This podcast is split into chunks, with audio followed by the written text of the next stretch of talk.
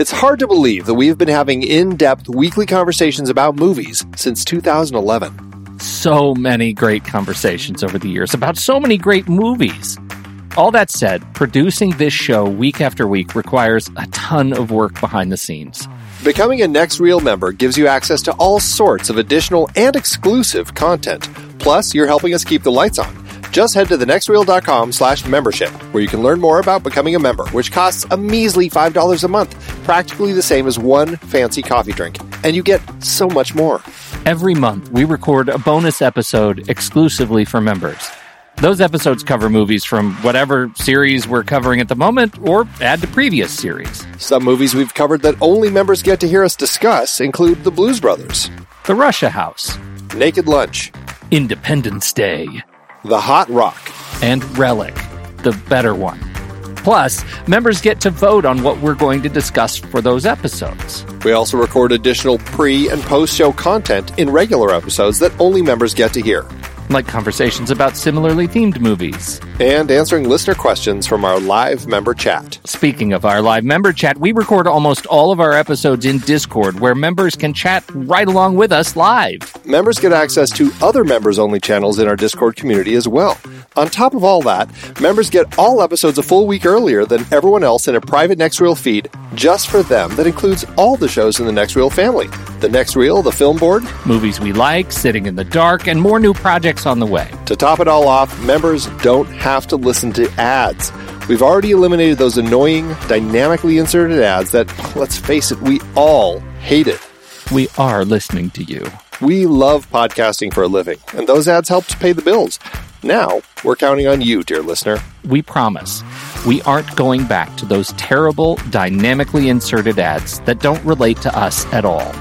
All we ask is that you consider supporting the Next Reel family of podcasts with a membership. Again, it's $5 per month or $55 per year. Just head to thenextreel.com slash membership. thenextreel.com slash membership.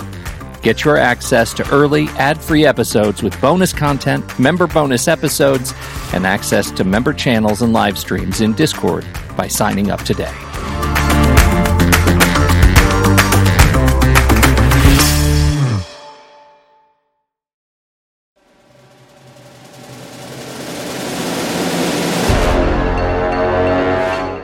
I'm Pete Wright. And I'm Andy Nelson. Welcome to the next reel. When the movie ends, Our conversation begins. Waterworld is over. Oh, thank God! The future.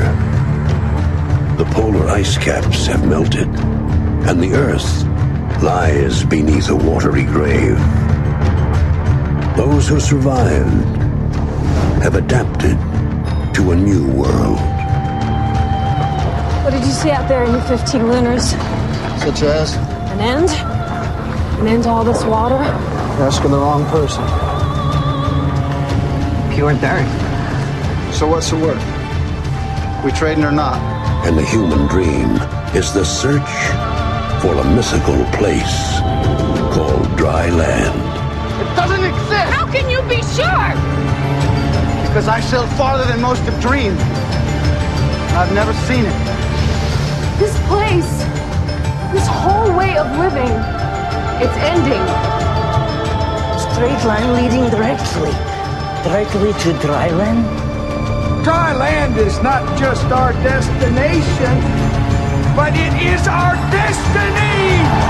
Andy, we're talking about Waterworld today. Kevin Costner's uh, Kevin Costner's troubled, troubled uh, 1995 movie uh, with Kevin Reynolds directing. That's this was their this you know the fourth in their uh, work together as friends after Fandango and uh, was it Ro- Robin Hood, Prince of Thieves, and then Rapa Nui, which Costner only produced that one, and then this one. For some reason, my head always says that they worked on Dances with Wolves together. I think Reynolds must have helped in some capacity on that one.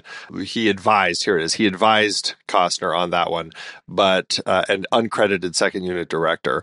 But th- this is the one that Reynolds returned to the director's chair with Costner acting. It broke their friendship. My favorite quote about all of it is uh, he Reynolds after the film was done. He said um, Kevin Costner should only act in films that he he directs because then he'd always be working with his favorite actor and director. Ouch! Ouch! Kevin, yeah, I know. Uh, wow. Well, uh, so we're here because this is a Golden Raspberry movie. Golden Raspberry, yes, it is. Wrapping up our series on the movies of the Raspberries Golden. Uh, I hadn't seen this in a long time. Very, very long time. I know there were multiple versions of this movie. I did not watch the, what was it, the Ulysses cut? I, I know you did. The Ulysses cut, yes where do you do you want to start with just a little bit of table setting around the Ulysses cut for this movie and and what I missed seeing the theatrical cut? The theatrical cut is uh, I think 2 hours and 15 minutes.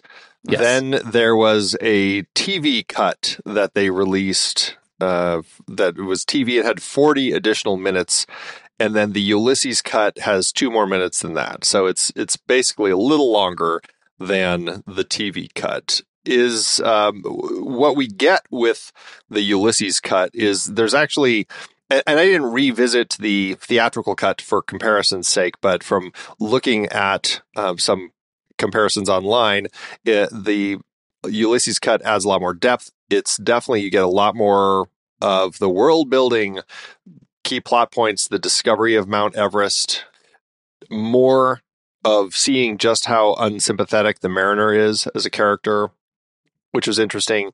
You get the, and I, I don't know if this was in yours. I'm assuming it's not because it's because the fact that this is called the Ulysses cut is they uh, at the very end uh, Helen gives him a name and says you you should have a name and she talks about the story of uh, Ulysses by Homer and how he ended up finally coming home and so she gives him the name Ulysses. The story there was a lot of story in here. It it wasn't censored. I know some of the stuff was cut because of the ratings board and stuff like that.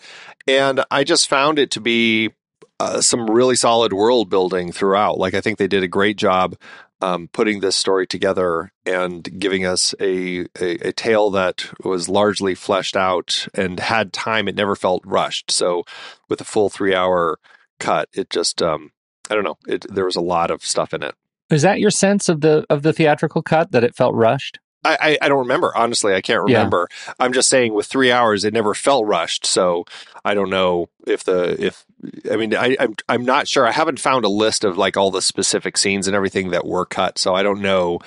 Um, I don't know how much they cut uh, to it just seems like it, for almost a full hour or 45 minute difference it just seems like yeah that seems like a lot and uh, i do i like the idea of him getting the name at the end i think that's an interesting way to kind of play it but weirdly this movie I didn't I didn't hate this movie. I went into no, this yeah, no. you know what I remember of the movie is the controversy, right? I remember the massive budget uh, uh, challenges. I remember the stories of the technical challenges of the movie. I mean, wasn't this the one where they actually had to reshoot some significant part of the movie because in a storm, some undeveloped film actually slid overboard into the sea? Like, I, I think it was plagued with comically terrible stories of, of production challenges filming off the yeah. coast of Hawaii.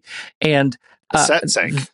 The sets, the set sank, Andy because the rumors were that it was the giant atoll set that sank, but what it was was the smaller slave colony one that sank. And I think that's the one that they come across where the deacon and his men are have tied the dead people's hands up yeah. so they're all waving at him. I think that's the one that sank. So that's just like a floating tree. Treehouse yeah, is what yeah. that was. Yeah. Right.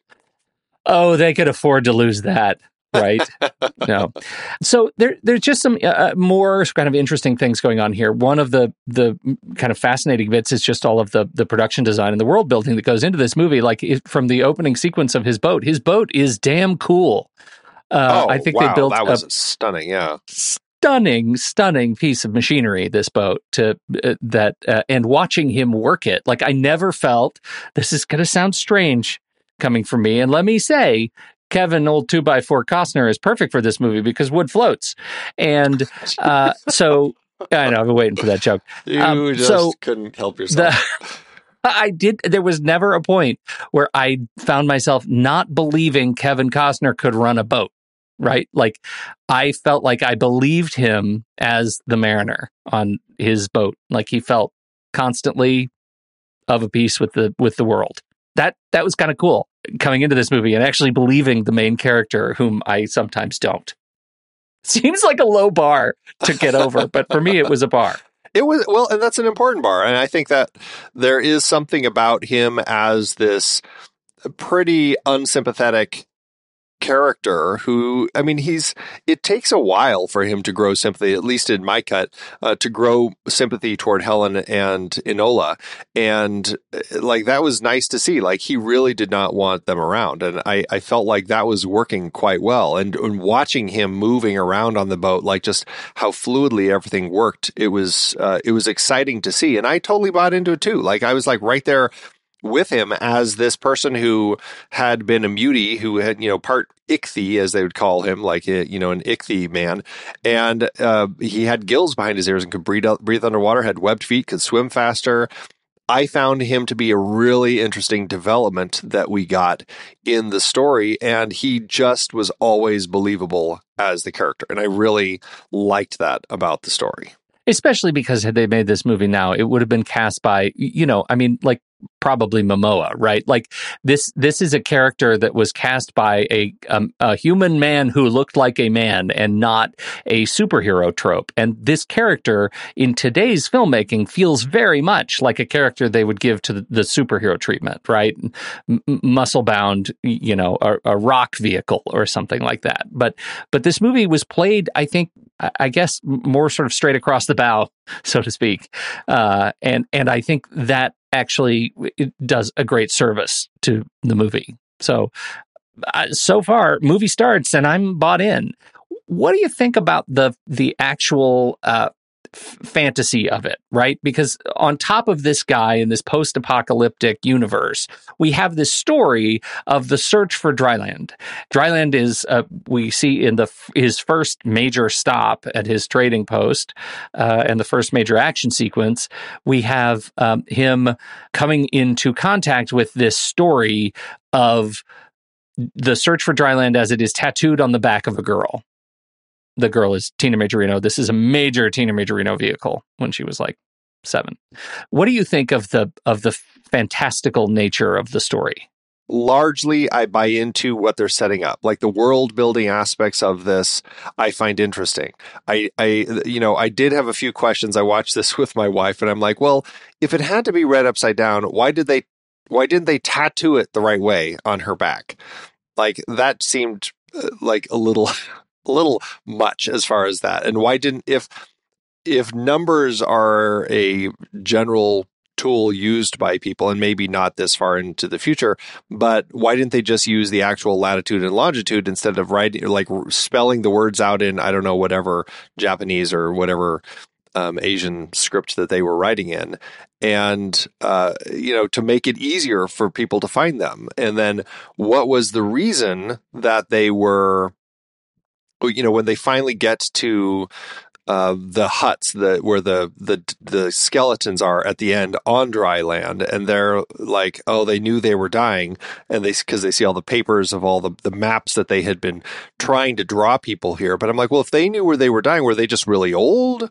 Like, what was was happening? Is there no food here? Is everyone going to be screwed now that they found dry land, but there's nothing here? Like, I, I couldn't figure out why there was an issue with dry land. If they were really old, um, it seems like well then they couldn't have been Enola's parents. Like they would have to have been like grandparents, grandparents? or something like that. Yeah. And what happened to her parents? I mean, I suppose something could have happened, and so they just shipped, you know, put her in a little uh, boat and pushed her out into the water, hoping somebody would find her. I don't know. I mean, there were there were some elements in the world building that I think were a little clunky and needed a little more clarification to to work correctly. But largely, the idea of the ice caps, and I, just to call out how much I love the when studio logos play with the oh, logos oh and, and how so the universal good. logo actually becomes a flooding world that suddenly is nothing but water. Like that is fantastic. I, I really love that bit. But like that whole setup was really interesting. And then humans trying to figure out how to survive on the surface of the water, foraging what they could to build boats and find fuel and how Deacon is uh, and his people are all living in the Exxon Valdez, which was a lot funnier in 95. it was still funny for me now, but I, I think it's going to go over a lot of people's heads now, but it was very funny. Especially the shout out to the portrait of the Captain Joe, right? Like Right. that was that Old was St. funny. Joe.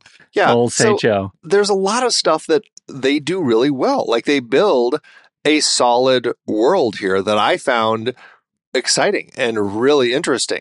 Is it at the level of Mad Max and kind of all of that? No. And I think that's because sometimes Reynolds and Costner, there's something about kind of their Hollywood mentality and the world they come from where I, I think sometimes they can't get out of their own way with putting some things that just I, I, I, I guess I would just say like we were in our pre-show chat for members we were talking about the postman and how sometimes there's just these Costnerisms that he puts into his films. And I'm not necessarily saying this one has the Costnerisms but it does have a lot of things that it seems like he and Reynolds it, it's kind of like their expectation of what Hollywood wants, and so it's it's things that are that are more silly, and I, I sometimes struggle with, and and you know I I know that they probably didn't want to copy too much of the Road Warrior by having a child who never speaks, but there were times where I really was like, I wish Enola spoke less, like.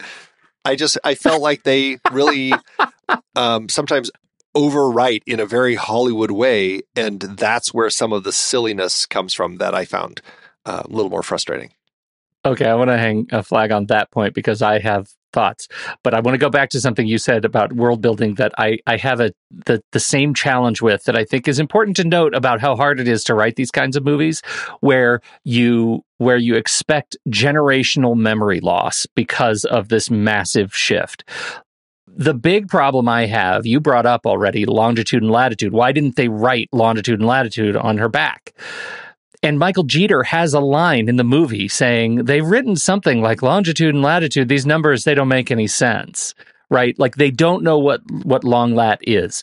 And I struggle with that. And it stuck out like a big sore thumb because this is an entire society built on water, like for water navigation. And the transition from living as a sort of I don't know, coastal community, like living with, on land and on water, happened slowly and then I imagine all at once. But the people who were there, you're telling me that they what chose to forgot how to forget how to navigate? They chose to forget a technology that was like central to mapping and cartography? Like how did that happen? I would understand it if maybe they were landlocked for a long time and had to live underground or something and and came up and were like oh now we don't know how to navigate because now we have reference and we don't know. But that that that was never set up.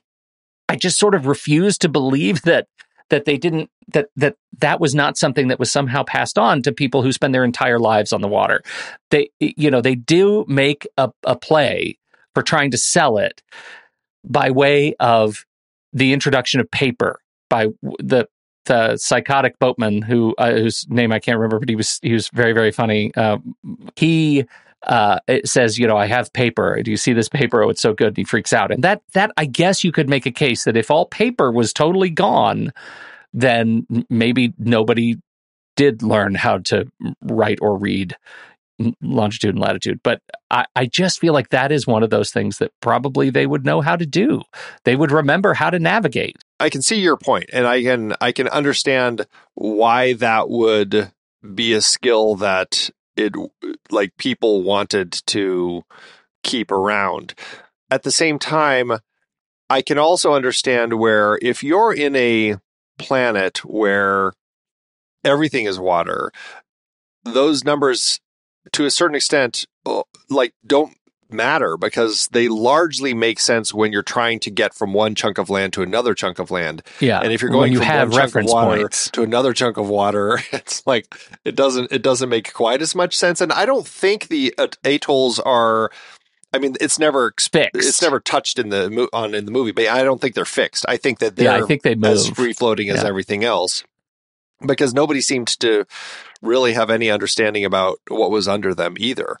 And and so I, I yeah I think that they're all floating, and so I just think that those numbers may have meant something at some point, but eventually they just maybe just faded because they weren't as effective. I, I don't know. I'm just kind of spitballing. I would add, like, is there's no mention of the stars in the movie at all. Like, is that's how the early seafaring people navigate, right? Like, I don't recall anybody ever saying, you know, look at the sky and go toward the stars. Yeah. And that that seemed like a kind of a miss to me, right? Yeah, right, right. It would have been great if somebody had been collecting like sextants. You know, that would have been cool if Michael Jeter had the only sextant left. That would have been awesome. Well, and, and it would have made sense. And, and this is where a little more work on creating different groups of the society would kind of help. Picturing a time when suddenly the ice caps kind of melt uh, from whatever mankind did and society flows. There were there are a lot of boats out there in the world right now, and there are a lot of really smart people who know how to be on boats and navigate and use all the things on boats. I can totally buy into like Deacon and his group. I can buy into all of these, the barter systems and everything they have. But I also think that they needed some other groups, like people who had been really strong boatmen. Like maybe there's a, a group of people who also are like the boating clan or something like something where we're getting a little more. And who knows? If this had been enough of a success maybe there would have been sequels who would have seen some more types of societies. And that could have been interesting to develop this a little more in just to see because I just have a hard time in this world that, like you were saying, with like all of that knowledge of sextant, sextants and longitude and latitude and all of the tools that they need, a lot of that just seems to have faded away, and it just seems strange. What uh, what year was this purportedly set in? Was this 2047? It's 2500. 2500. Yeah. Yeah, as a result of the sea levels rising over 7,600 meters or 24,900 feet. So, really, the only thing left, because how tall is Mount Everest?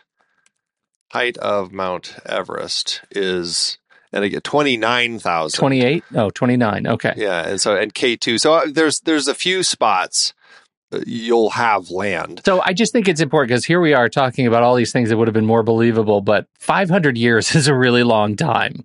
Yeah sure sure sure 500 sure. years. It, especially because you know throw against all of these things like ancient sextants uh, the fact that he does have gills like enough time has passed that we see evolution of of man kind of thing. Um, so that's interesting. I don't know. This is another thing that I guess with 500 years, who knows how things could be, but something that we were thinking about is like, okay, so if it's, if they're at the tip of Mount Everest and so everybody is basically floating around on boats at, you know, 20, 24, 25,000 feet, there, there's a lot less oxygen. So people would naturally have developed to breathe more or, or at that height and I don't know if that ties into the the uh, evolution of people with gills because it's easier to breathe underwater. But also, I was like, so it did evolve because I'm assuming that Mount Everest, the tip, would still be really cold just because it's the closest thing to the surface of the water doesn't turn it into a tropical uh, climate all Paradise. of a sudden. I would assume it'd still be icy cold. Um, so obviously some other things have have happened on the planet too. Yeah. So I don't know. It's it's in, it's there's a lot of interesting world building going on here, and that's that's something I really appreciate with the story, even if some of the work, uh, you know, I, I find kind of hokey. Like I, I think like Kevin Reynolds Kevin Costner, the team really wanted to do like the American version of a Mad Max story, but I, I think they couldn't quite escape their Hollywoodisms. Yeah, I absolutely agree with that. I think that that really cements the the tone the tonal challenge of this movie. That I think there is there is a Mad Max style you know water movie buried in this movie. And they it just felt like they wanted to show us some of that grit. They wanted to show us just how awful it is. They show us things that are like their their uh, desiccation pits where they they oh, throw the dead yeah. bodies. And like that's I, there's things that are just like gritty and, and horrifying and yet somehow it always feels like somebody just turned the camera on the Waterworld exhibit at Universal Studios, which is still going. It just feels like it it is a uh, like it's it's some sort of a cartoon Hollywood performance. I, I think to its to its challenge. I, I don't think a movie like uh, uh, you know that didn't suffer the Hollywoodism would introduce the um, the hot air balloon escape route so early in the movie. Like that just felt like we're making now we're in a kids movie. Now we're in a movie designed for that that the lower quad- quadrant, right? Like this is not the movie that that I think they were setting up. The movie where the guy drinks his own pee in the first five minutes is not the same movie that has the comical escape with the seven year old girl.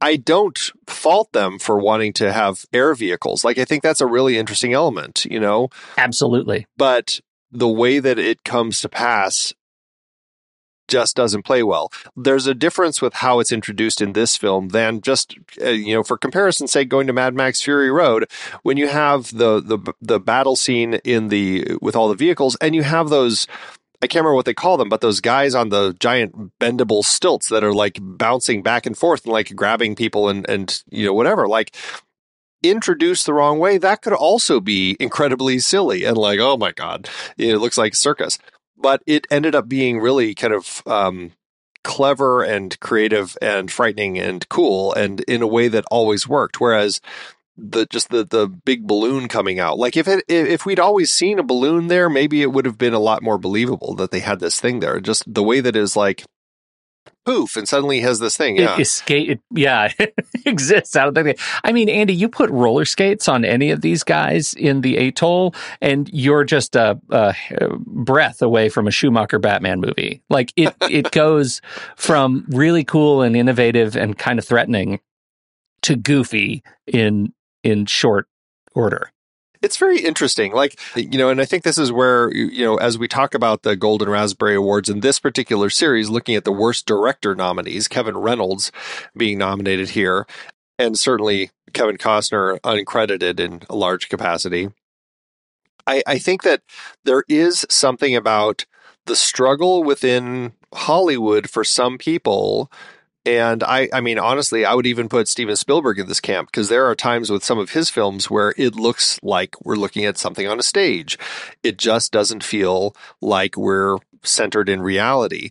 But when you go to George Miller and Fury Road, suddenly I'm like, everything here seems so authentic.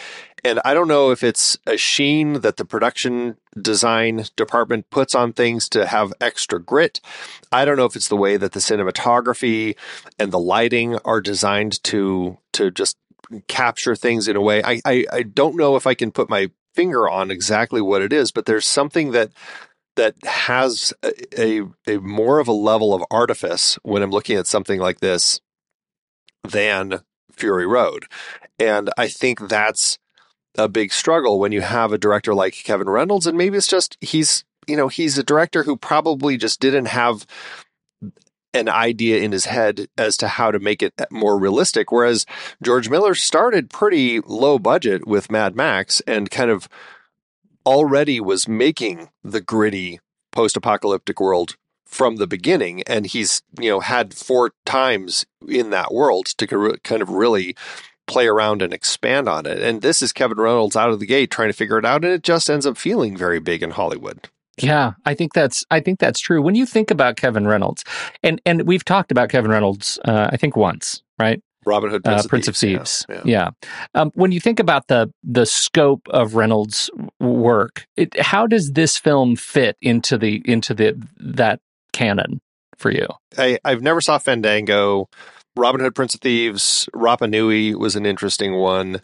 I never saw 187. The Count of Monte Cristo, I saw, and then I never saw Tristan and Isolde or Risen in uh, 2016 and then I, I, missed Hatfield and McCoys, which I really wanted to see, but um, that was when he and Kevin Costner they made up and they worked together again in 2012 to make that miniseries, which I heard was fantastic. I think the log line between the two of them on that one was Hatfields and McCoys, no boats. I think that was what they were going for. exactly. When I think of his films, Robin Hood, Prince of Thieves definitely has a Hollywood sheen to it. Like the outfits they're great costumes, but they feel like Hollywood costumes. They don't feel like something that I would picture in an actual Robin Hood, uh, 1600s or whenever Robin Hood was uh, running around. it type of world. You know, it just feels like Hollywood costumes and and um, I guess eleven ninety four. Sorry, um, Rapa Nui. I thought Rapa Nui was great. I enjoyed my time with Rapa Nui. I, I enjoyed my time there too, and that was one where he was really trying to tell a story about um, the people on Easter Island, and and I think that you know he worked harder to make that one feel a little more authentic, and I enjoyed that one. Um, Waterworld and even the Count of Monte Cristo, like there is an artifice that he is pushing into them that uh, just it just always feels very Hollywood, very glossy. And so maybe that's just his way. Maybe he kind of enjoys that aspect of the storytelling. But for my money, I just I, I feel like when you're doing something that's you know in a different time, and all of those are stories that take places in different times, I just feel like there should be something that makes it that makes me feel like I'm a little more grounded in that period than what he gives me. Yeah. Uh, okay, let's dish on uh, on the deacon. Major antagonist uh, is is Dennis Hopper. The one line that I have uh, always laughed at, and the one thing that I really remembered about this is when he's like, "Well, golly gee, a single tear rolls down my cheek." like that always made me laugh. Uh, he is having a lot of fun here. He's very over the top. He's an interesting one. Sometimes I buy him more than others throughout the film. Like I, I, I think he actually plays the deacon quite well. I think there's a lot of interesting elements to this character. But again, sometimes I also think that they're pushing for a little more of kind of the goofy humor, and sometimes that just doesn't work as well for me. Absolutely agree. I, I think in general it's a good casting choice for this movie. I, I, couldn't help but think someone somewhere was trying to rein Hopper in, right? Because we don't get the over the top Dennis Hopper, which I think we, the movie could have made great use of, right? like there were, there are sequences that, that get pretty close to to his sort of intensity. Um, but most of the time, he's just like dancing on this line of do I do I get to go over the top? And and they never quite let him go. I, I think the eyeball bit is really funny. I think that's really great, and and I love that the the entire exchange where they're painting the eyeball and and like sewing in the eyelashes and stuff and talking about how it does it look good. Uh, I thought that was really great uh, and really fun, and I wanted like to level up Dennis Hopper from there and uh, we just never got that that sort of craziness that that I feel like living on the Exxon Valdez, you know, carcass demanded. I like him as a character. I like the the story. I, I think the struggle again in general is some of this element of this the mysterious girl with a tattoo on her back and everybody is pursuing her and it's like this big thing that everyone seems to be chasing for some reason you know, unfortunately, the people who put the tattoo there, again, we've already talked about it, just did it wrong. They should have made it much more clear to actually get people to come here. But that becomes the the MacGuffin that we're all chasing is we got to get this little girl um, so that we can find the tattoo that gives us the map and everything, and and that kind of becomes the the crux of the story. Even though no one uh, no one can actually read this, it takes uh, the mariner saying a few things to uh, to Gregor, who and then Gregor is able to kind of figure it out and piece it together from there. But I really enjoy, in general, the idea of the smokers that they have this huge oil tanker. They've got a lot of fuel and they use it sparingly to, to make these scouts to go destroy atolls and to steal what they have. Like, it was a really interesting element of the story here. And I can see your point in wanting to give Dennis Hopper more freedom to just kind of go all out. But I think if it were, personally, I would have liked it to be in a more R rated fashion for the story and have him go all out in more the blue velvet kind of crazy rather than just kind of a goofy over the top crazy. And I think having him be edgy, crazy, frightening would have given us a lot more to kind of go with with that character. And and that's more of a direction that I think I think he could very easily have taken it. You know, that maybe sums up the the my general feeling about this movie is that it it unleashing this movie makes it a different movie, and I wanted that different movie. Right, I wanted something that was R rated, uh, a little bit more aggressive, and uh, you know, there's just, I think it's telling that you have Dennis Hopper's top four being Blue Velvet and Easy Rider and Speed and Waterworld, right? Like th- that's just an interesting set of four movies that encapsulates the the spectrum of Dennis Hopper's performances. And I I'm with you. I wanted more Blue Velvet and less, you know, less what we got. Um, yeah, he felt still, more dangerous in Speed. Yeah.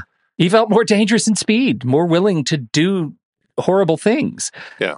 And and that leads us, I think, to his ultimate, you know, goal, which was to find this map on the back of we Tina Majorino, who you have to admit, uh, you have to think she must have been a tiny baby when they tattooed a map on her skin and pushed her off in a boat yeah. into the world of water these people who are dead got what they deserved, whatever it was, however they died.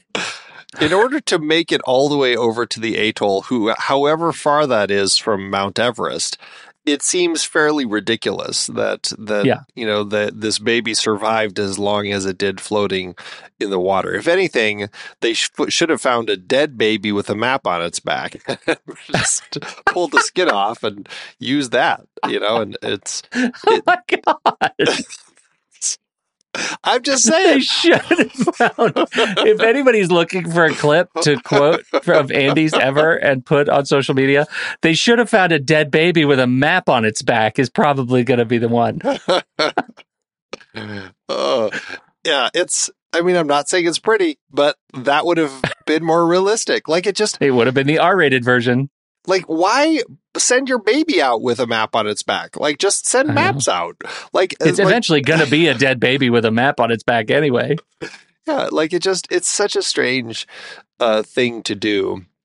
And I get it. They're desperate and everything. But knowing yeah. that we wanted our Hollywoodism. Yeah, yeah. Well, yeah, but we needed our Hollywood uh, injection here, and that is in the form of of young Tina Majorino. And uh, you wanted her to shut up, I believe you said just you're talking too much? This was yeah an example where the kid has a lot of lines and it just comes across uh, in a way where it just seems overwritten and it does i just didn't it didn't play as well for me. She has a great speech to um, one of the malcontents uh, talking about you know building the myth of the mariner, how he has no name and he doesn't care and he'll kill you, and it's a great speech.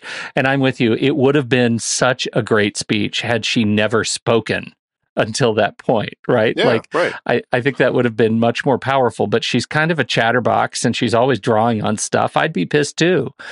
so, uh, yeah. yeah. I, you know, I like her. I thought it was fun seeing her because I've seen her in a bunch of other stuff, right? Um, Napoleon Dynamite and Veronica Mars and um, what else was she in? She was in Big Love and she did an episode of Castle and a couple of episodes of Bones and True Blood. Loved her in True Blood. Grey's Anatomy. She was on a, a you know two dozen episodes. I I think she's a, a really fun actress, and it was great seeing her quite as young as she is here. Uh, it, it was neat. She's she is a talented performer. What they told her to do was overwrought, but I think she's a she's a talented young actor and very Yeah. charismatic on stage on Yeah. screen.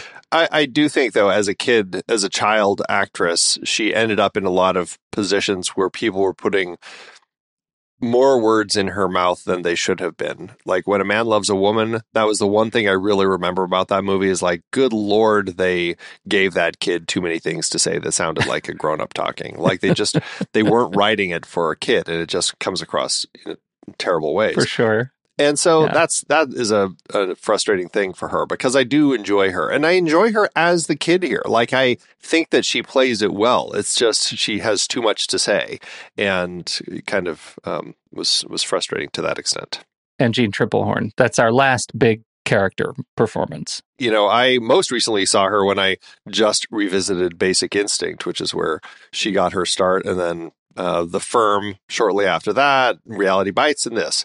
And I uh, really enjoy her here. I, I I kind of liked the character that she's given, and you know, she has more in the uh, the Ulysses cut that I watched. I guess there's there's a little bit more with her and the world, and I just I, I found her character worked for me and the interesting elements that we got to see. Like I, I really enjoyed the way that she kind of transitioned after he takes her in the diving bell down to apparently Denver, Colorado is where they were touring around. Yeah. I, I think that's kind of uh, I don't know just the way that she the way that she like slowly changed over the course of the story to the end where she finally gives him a name. I, I enjoyed I enjoyed her character quite a bit.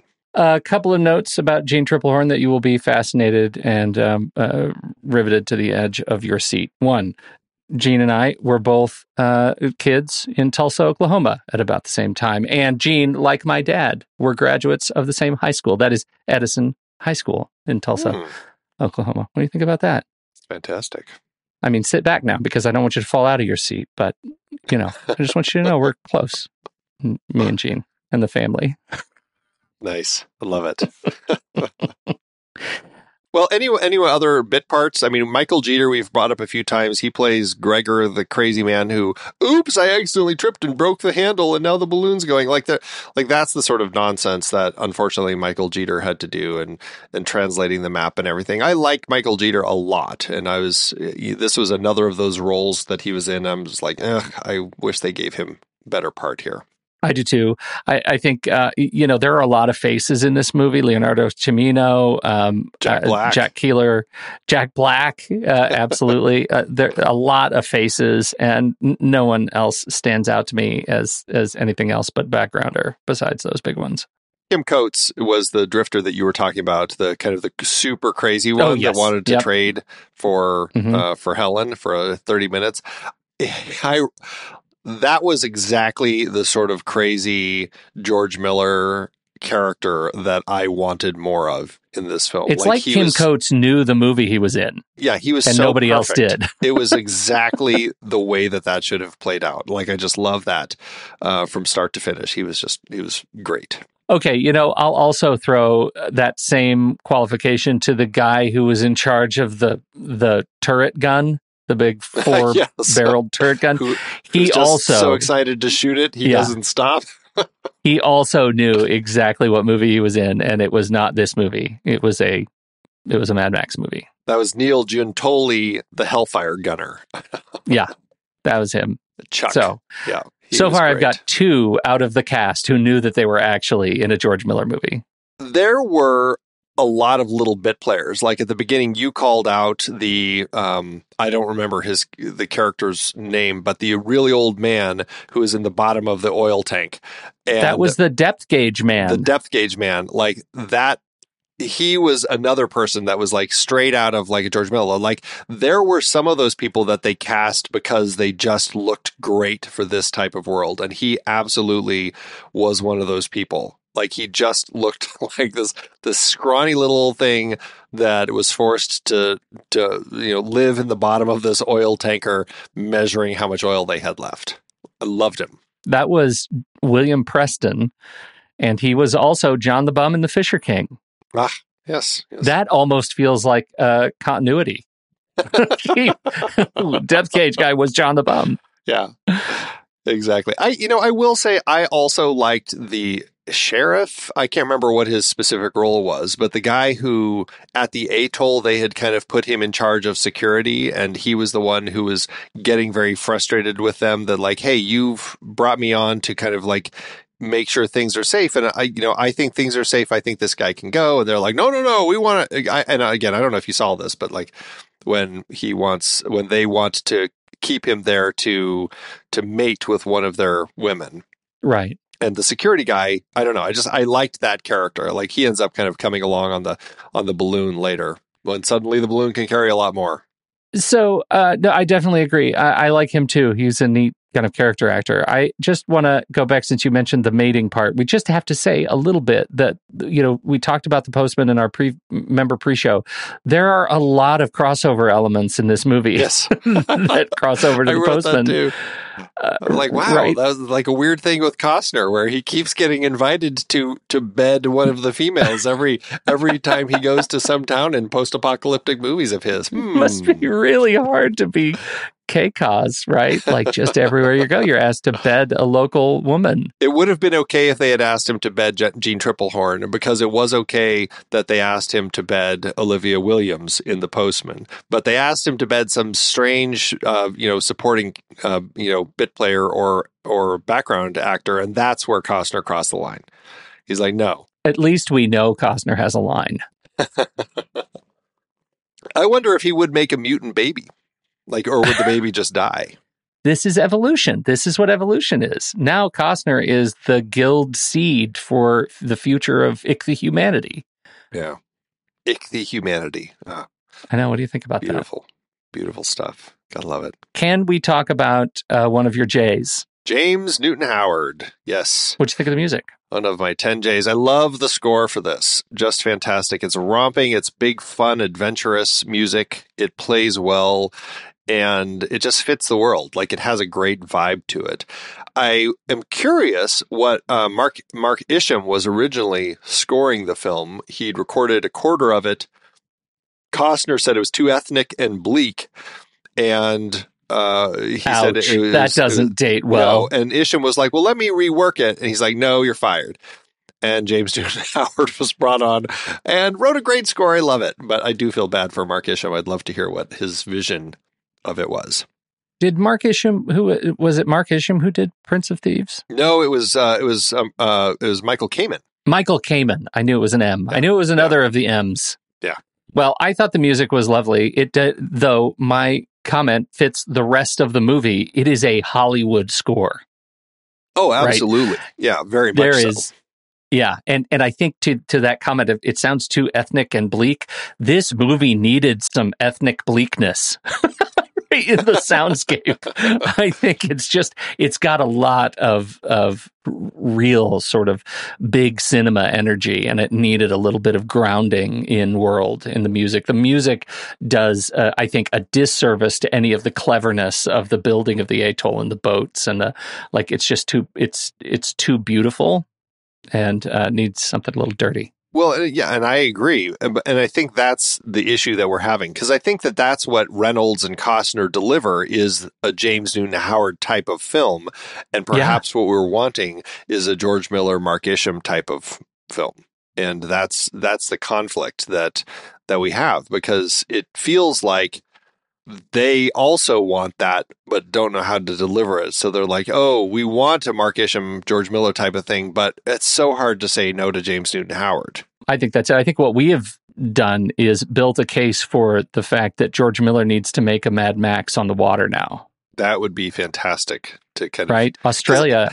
there's water there. Like you just drive far enough, you hit the sea. although interestingly and I, I can't remember the lore i know over in the mad max minute i think they talked about this but i i think that the part of fury road where they go out to like the, the it's all sand or something i think that's Yeah. the ocean and the oceans have largely dried up or have dried up for a Oh. long way and I, I don't think there's nearly as much water in his So, in fact, what we have world. already is George Miller's water world, but it's like sand world. And their search is going to be for water, like go find the ocean. I always thought it was that the, that the, um, the oceans were there, but they were in, unusable. Like that you can't, I mean, you know, there was no fresh water. And that's why there's so much freshwater lore around right right that. right But that's really interesting. Yeah, and i could be getting it wrong but I, I feel like there was something like that where there's Okay. Yeah. Uh, Dean Semler is the cinematographer here, a, a cinematographer who has done a lot of things. Uh, actually worked with uh, George Miller on Mad Max 2, and I don't know if that was uh, and and uh, Beyond Thunderdome. I don't know if those are particularly the reasons that they brought Semler on for this, but certainly, um, I, I you know probably more because he worked with um, Kevin Costner on Dances with Wolves. Um, Yeah. uh, five years before this. What do you think? Well, I mean, look at like I, I just look at Semler's top four, right? And his top four define why I like the look generally of Semler's movies. Dances with Wolves, of course, Apocalypto, whatever you think of the bonkersness of Mel Gibson, that movie looked great. Uh, the Road Warrior, 1981, and Dead Calm. Like there's another uh, movie that makes horrors on the water uh, very, very real and resonant and gritty, and um, and so I I'm a big fan of this guy's camera and uh, the way he's able generally to capture stuff, which makes me think what went missing. Uh, you know, because the rest of these movies do exactly what you and I are asking for. I think in general, I liked the look here, but again, going back to kind of the Hollywoodness of the whole thing, I can't I can't pinpoint. Is it is there something in the camera or the way that Kevin Reynolds tells Dean Semler, this is what I want it to look? And so Dean's just doing his job to create Kevin's vision. Same thing with like the costumes, like all of this. I mean, I really enjoyed the overall look of all of this, but that being said, there is a caveat where it just it did have a little more of that Hollywood sheen that I don't necessarily get in Fury Road or something. And uh, I don't know. I guess because it is so consistent across the board, I guess it falls to Reynolds and Costner. Yeah, for sure. Yeah, I, I think that's that's where it goes. Um, so I, yeah, I, I, mean, I think Sam, I think he does great work, and uh, the movie ended up being sort of middling. Well, and at least I never feel like we're on a on a um, uh, stage. A stage. like tank, I never feel yeah. like we're in a uh, water tank. I mean, this was kind of like Titanic, where they built kind of a I don't know what you call it, but just like a giant uh, water stage that they can be filming on, and it just it largely works, even if it did give the production tons and tons of troubles and everything.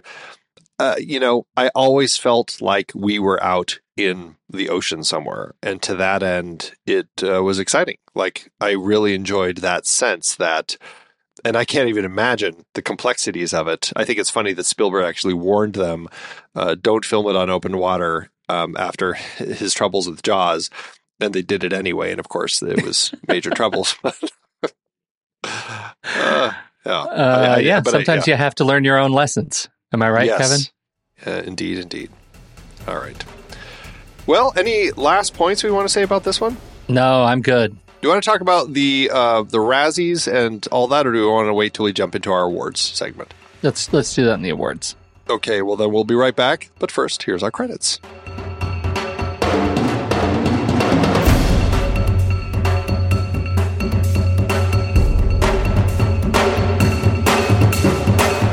The Next Reel is a production of True Story FM, engineering by Andy Nelson, music by Will Van de Kromert, Oriel Novella, and Eli Catlin.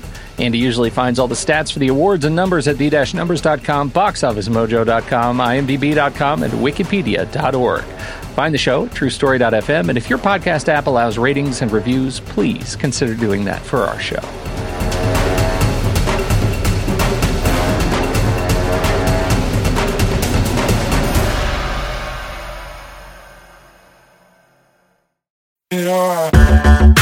Andy, can you believe we've almost hit 700 episodes of The Next Reel? I know, it's crazy. And with all the other episodes in our family of podcasts, we are well over 1,200 episodes of movie conversation.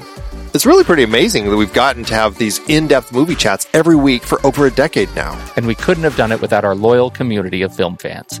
Their support over the years has meant so much. For sure. That reminds me, we should give the merch store a shout out. Buying shirts from thenextreel.com slash merch is a great way listeners can continue to support the show. Plus, they get to sport our great designs. Absolutely. I think sometimes folks forget we have a variety of shirts, mugs, phone cases, and more available. In fact, a great place to start is with a shirt sporting the Next Reels logo. We also have that classic Fast Times Spicoli Surf School tee or the weirdly popular Rusty's European Tour shirt. The one from National Lampoon's European Vacation. Why is that so popular? Search me, but we have sold a ridiculous number of those. I guess there are a lot of Rustys taking trips to Europe? We're always adding new designs based on movies we've covered, like our brand new design for a streetcar named Desire, featuring a streetcar named Desire. So if you want to rep your love of TNR and films, head to thenextreel.com slash merch. Every purchase helps us continue to have these weekly in-depth conversations. So visit thenextreel.com slash merch today. And as always, thanks for listening and being a part of the Next Reel community. We've got lots more great movie chats coming your way. Let's talk about sequels and remakes. The movie has some some legs. you know, it, a lot of stuff that came out at the time, the novelization, there was a sequel comic that came out called Waterworld Children of Leviathan that came out a few years later, 97. There were video games that came out based on it. There was a pinball machine released. Of course, you already mentioned the Waterworld, a live Sea War spectacular that was at Universal Studios in Hollywood, Japan, and Singapore. And then I think the boat itself, I think that fantastic catamaran is actually still in, is it the one in Florida? I think. Um, I think that's, Well, I know I know Tommy goes to the one in in L.A. and sees it all the time. He sends me well, the show. pictures from yeah, the, show, is still yeah. there. But I think the actual, uh, that, that fantastic catamaran or the trimaran that they built, Oh, I think it's actually, I think it's been permanently on display in Florida, Universal Studios Florida, since, uh, since the movie came out. well, that's weird because I thought it was destroyed The boat? in the movie. It was destroyed. Oh, yes, yes, yes, yes. Um, okay, here you go. Uh, the transforming version is in private hands in San Diego, California. For many years, the racing version was kept on a lake at Universal Studios Florida. There you go. Before being restored for use as a racing trimaran, okay, named Lo Real, which was, as of 2012, being offered for sale in San Diego. So it had been on display uh, for a while in Florida, but I guess it's no Wow. longer there. So, yeah. But they actually took the boat and raced with it. Yeah, yeah. That's crazy. I wonder what the I wonder what to what extent it needed to be converted to become race ready. I yeah, I don't know. I know nothing about racing catamarans or trimarans, but that's uh, very cool. Well, they probably did something more than just fill the hole in the side with a piece of cloth. They actually, actually, I think you're probably wrong. I think it's mostly cloth, and also they use those levers to to like launch the masts and stuff. That Oh, was so cool. I yeah. hope that's still there. Right. That is the ultimate power move when you're in a race. Like you just flip a switch and suddenly stuff happens. Right. That is awesome. I, I, always I always think of uh, this is the silliest example, but Summer Rental with John Candy, where he ends up winning the race, uh, the boat race that they're in, because he ends up putting his pants there. You know, they're just just tailing a tiny bit, so he puts his pants up on the sail, and just the extra wind that they get out of his pants uh, helps them win the race. Yes, for sure. good times. Um, anyway, back to sequels and remakes. Believe it or not, Universal TV was actually looking at a TV series of this in July 2021. So this was one of the many conversations floating around during COVID. And, you know, Prey's director Dan Trachtenberg was actually uh, slated to to helmet. I have not heard if anything more is going on with that, but it does kind of um, pique my interest because I really enjoy this world. I think it could be something that they could do something really interesting with. After seeing Prey, sure, give it to Trachtenberg. I'd love to see what he would do with it, you know? Uh huh. Yeah, for sure. God, he'd be great. Yeah. Uh, uh, so that brings us to our principal section awards. Andy, how did this film do in award season? Yeah, this had six wins, nine other nominations. Uh, it actually was nominated for one Oscar for Best Sound, but lost to Apollo 13. At the Saturn Awards, it was nominated for Best Sci-Fi Film, but lost to 12 Monkeys. Likewise, it was nominated for Best Costumes, but lost to 12 Monkeys. At the 2019 Saturn Awards, it was nominated for Best DVD Blu-ray Special Edition release and actually won. That's the version that I rented or checked out from the library. It actually has three cuts of all three cuts and a lot of extra features. So it's actually it is a really nice set. At the BAFTAs, it was nominated for Best Achievement in Special Effects, but lost to Apollo 13. And of course, at the Razzies, that's why we're here. Kevin Costner was nominated for Worst Actor, but lost to Pauly Shore in Jury Duty. Kevin Reynolds was nominated for Worst Director, and as they said, Kevin Reynolds with more than a little unasked assistance from Kevin Costner, but lost to Paul Verhoeven. The movie lost to Showgirls for Worst Picture, and Dennis Hopper was nominated for Worst Supporting Actor and won that award. And that leads us to our conversation about the Razzies Worst Director. We have now, um, this is the end of our series of films we've been talking about. Uh, you know, we've talked about Congo, Cutthroat Island, The Scarlet Letter, Showgirls, and now Waterworld. And then for our member bonus episode, our members voted that we throw Batman Forever into the mix as a potential candidate. Where do you sit with worst director? This is it. It's harder than I think I, I expected it to be. Looking at all of these films, but I don't think it's this one. I don't think it's this movie. I think I probably will stay with Verhoeven for Showgirls. But but it's tricky for me because this this movie is is a feels like a bigger swing. It's a much bigger swing from a production standpoint. It's doing something that I think is is uh, has the opportunity to tap into my deep inner child, right? In in a way that yeah. that I think is fascinating. Like I I was rooting for this movie maybe more than the others. But in terms of taking a movie and just not delivering on its promise, I still think Showgirls is probably it. Is it possible that the Razzies got it right? Oh, sure. I mean, I suppose. Uh, although I wouldn't agree with you because I think that when you talk about worst director, it really boils down to okay, they each have each of these films has their elements that are working in them throughout. Uh, you know, I, I, think that there are some strong points about all of the films that we've discussed, mm-hmm. but the director is the one who. You know, ideally, I mean, I know making a film is kind of a team effort. The producer is often also the one who's kind of in charge of a lot of the creative decision and the money coming from the studio and all of these different things. But the director is really kind of the bottom line when it comes to final decisions about what the costumes should look like, about the casting choices and things like that. And I can fault all of these films for particular elements that don't work based on the director. And I know sometimes it's like cost overruns that aren't really the director's fault, but because the studio had already been spending a lot of money on this before the director really was involved and like that that can affect the director once they do come on board.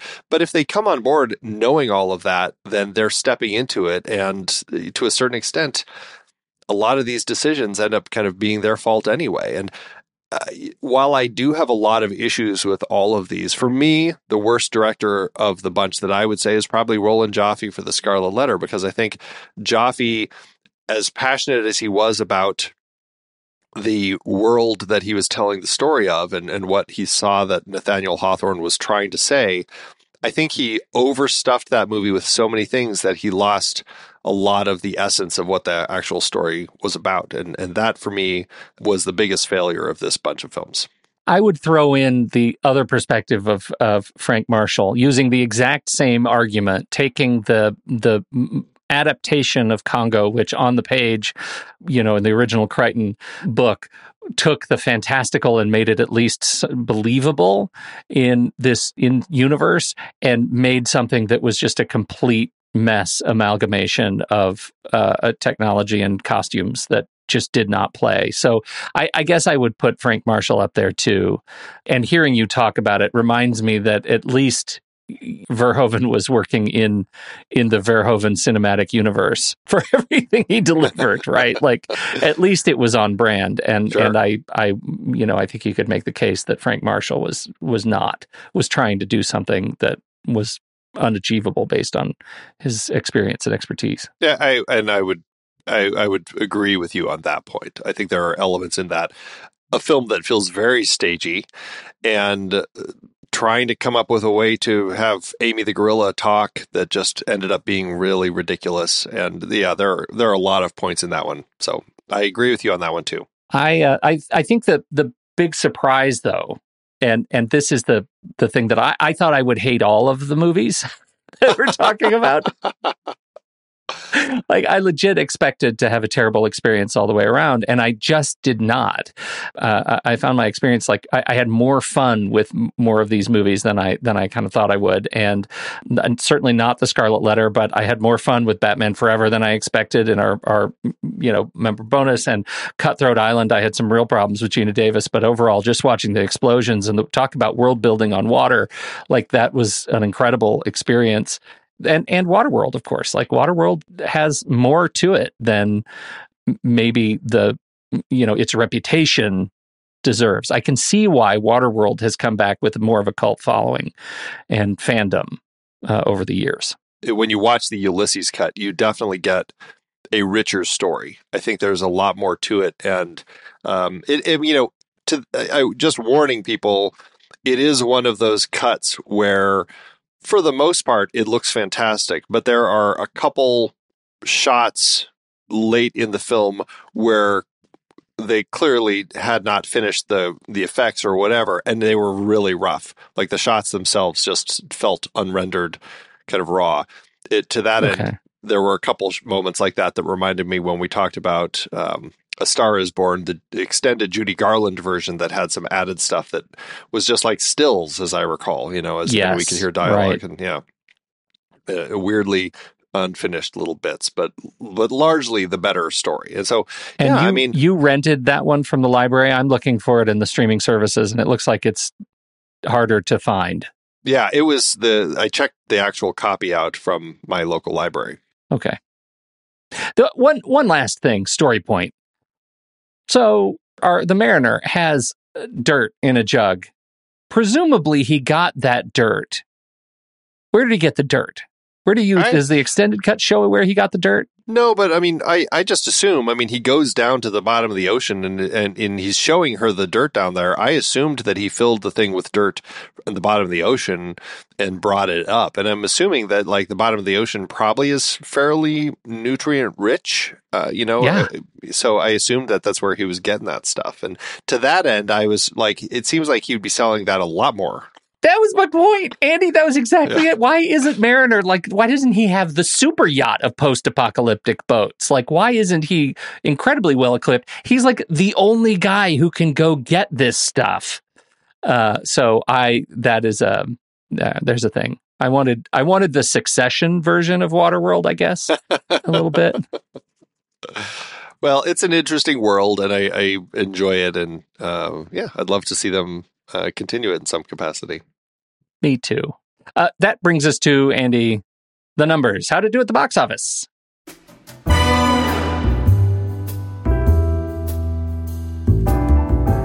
This was one with the ever growing budget. Uh, you know, there's been a bit of back and forth with the actual number. I think uh, Costner said the initial uh, budget that they were greenlit with was 135 million, but Universal said that they would never budget anything over 100 million and so they gave him a 65 million dollar budget. And then of course things kept growing and growing. Finally ended up costing a massive 175 million with an additional 60 million in prints and advertising or almost 489 million in today's dollars. The most expensive film made at the time but only held the record until James Cameron came along with Titanic shortly after this movie opened July 28th, 1995, opposite The Net and everybody's favorite, Operation Dumbo Drop. It held the number one spot for two weeks and did relatively well for itself, earning 88 million domestically and 176 million internationally for a total gross of almost 550 million in today's dollars. And even though it was considered a loss, it did manage to scrape by with an adjusted profit per finished minute of 450,000. And they also said that this is a film where video sales and TV broadcast rights also really helped this movie to the point where it actually really kind of showed as a full profit and people were pretty happy with it.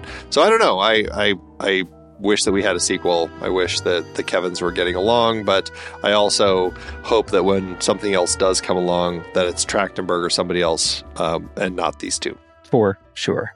Well, I'm glad we watched it. I think this this might be of the series. eh, Is it the highlight? Uh, right up there of our Raspberry series. Uh, so I'm glad we watched it. It's been a long time since I revisited it, and I did not hate it.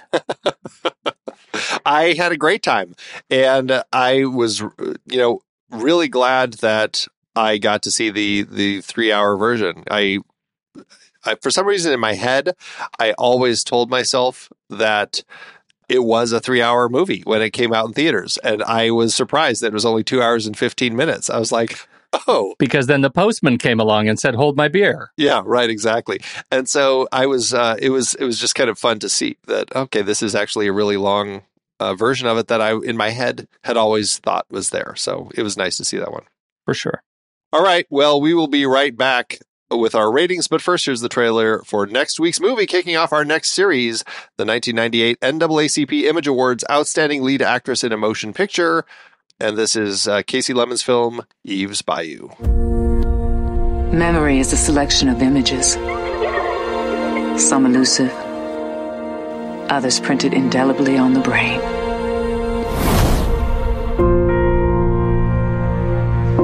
You love your Daddy, baby. You know I do. It's all I need. You love Mama? Your mama is the most beautiful woman I ever met. And I'll always love her.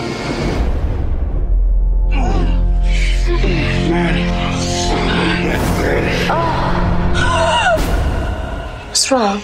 Daddy and Mrs. Moreau. He had his hands on her. She blames me for not making you happier. She thinks I'm driving you away. She's a child, Roz. Where's Daddy? He's never home. He's supposed to be home sometime. Which one of your patients you gonna see, Louis? View. Going outside and play. When I first met Louis, I said to myself, he's a man who can fix things. And I find out he's just a man.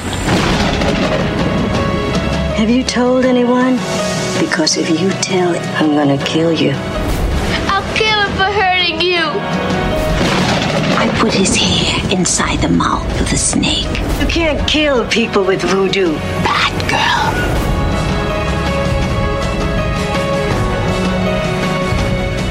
You speak to my wife again, and I will kill you.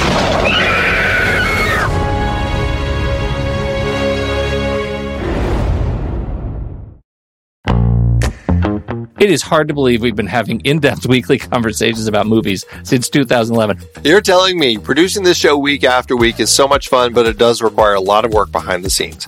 If you'd like to help support our efforts, one easy way is by using our originals page when shopping for books and movies that we've covered. Your purchases made through our links give us a small commission at no extra cost to you and allow us to keep having these great discussions. The originals page at thenextreel.com slash originals links to the source material for all of our adapted film discussions. Purchasing through our links supports the show. In season 13, we explore various awards categories and the films nominated in them. We wrapped up our 1940 Best Picture series with adaptations of Mice and Men from John Steinbeck and Wuthering Heights from Emily Bronte's novel, not to mention the play Dark Victory by George Brewer Jr. and Bertram Bloch. The 1947 Academy Award adapted screenplay series featured Anna and the King of Siam, based on Margaret Landon's book, plus The Best Years of Our Lives, Brief Encounter, and The Killers. The 1952 cinematography nominees included Death of a Salesman and A Streetcar Named Desire, A Place in the Sun, based on both a play and a book, and Strangers on a Train, based on Patricia Highsmith's first novel.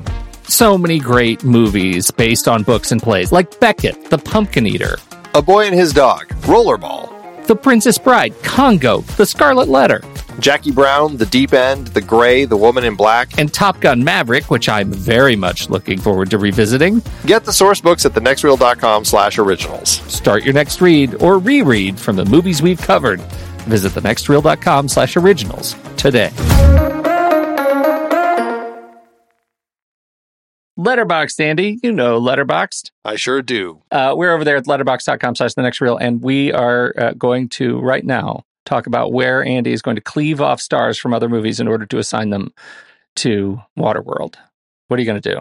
This, uh, I, I really did have fun with this one. I, you know, I had a, a, a fun time watching this. It is cheesy, it is silly, but it's they're doing something big. They were kind of going for broke with it, and I could feel it. Like I, I just enjoyed what they were giving to me, and so I have a hard time going below three and a half. I think three and a half is where I'm going to sit. But are you going to heart it? Three and a half and a heart. Yes, absolutely. Three and a half and a heart. I am uh, no half stars right, so I'm going to say three stars and a heart. I can't believe I'm giving this three stars and a heart.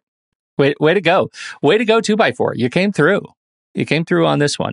Yeah, it's a fun movie. Yeah.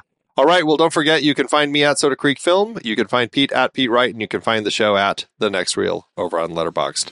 So, what did you think about Waterworld? We'd love to hear your thoughts. Hop into the Show Talk channel over in our Discord community where we will be talking about the movie this week. When the movie ends, our conversation begins.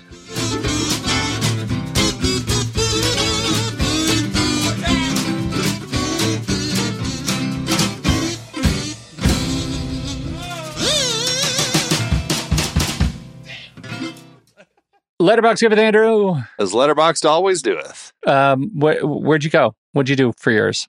I ended up going high, straight up to five stars. Five stars, like in a row. Okay. Yeah, there's what a lot got? of them too. I have five stars by Courtney, who says, Beautiful classic of a cool gill dude trying to find land for no reason, since he has gills and the other humans are species racist to him. it doesn't take long for humans to find creative ways to be racist. it's true. Like, right out of the gate. Don't even know we're doing it. Nope. Um, I, I've got a three star from Josh Lewis, who calls this movie Mad Max Cruise Control. Very broad and childish take on a George Miller action apocalypse, but still an absolutely incredible feat of analog design work and open sea stunts and spectacle. Not sure, not really sure why it's three hours long, though. LOL. Uh, yeah, clearly Josh is another fan of the Ulysses cut and didn't yeah. even know it. Interesting. Ugh. Yeah. Thanks, Letterboxd. I've been podcasting since 2006. In that time, I've tried countless hosting platforms, but in August 2022, we switched to Transistor to power all of our shows here at True Story FM and it's been a game changer. I love the Transistor allows unlimited podcasts and storage without extra charges. We can publish so much content, and we do. If you want to start up a podcast, do yourself a favor and host your show on Transistor. With their one click publishing, you can get your new show onto all the major podcast directories effortlessly. And their website builder lets you quickly build custom sites for each show. The detailed analytics are invaluable too. You can access all kinds of listener data anytime. Oh, and the versatile players allow you to embed episodes anywhere to reach new listeners. Plus, the team behind Transistor is super responsive and keeps making the platform even better. After using countless hosting services over 15 plus years, Transistor has been hands down the best podcast partner for us. If you want a hosting platform to take all the worry out of getting your podcast out into the world, go to thenextreel.com slash transistor and check it out. Support our show and support your own show by going to thenextreel.com slash transistor. Start growing your podcast today.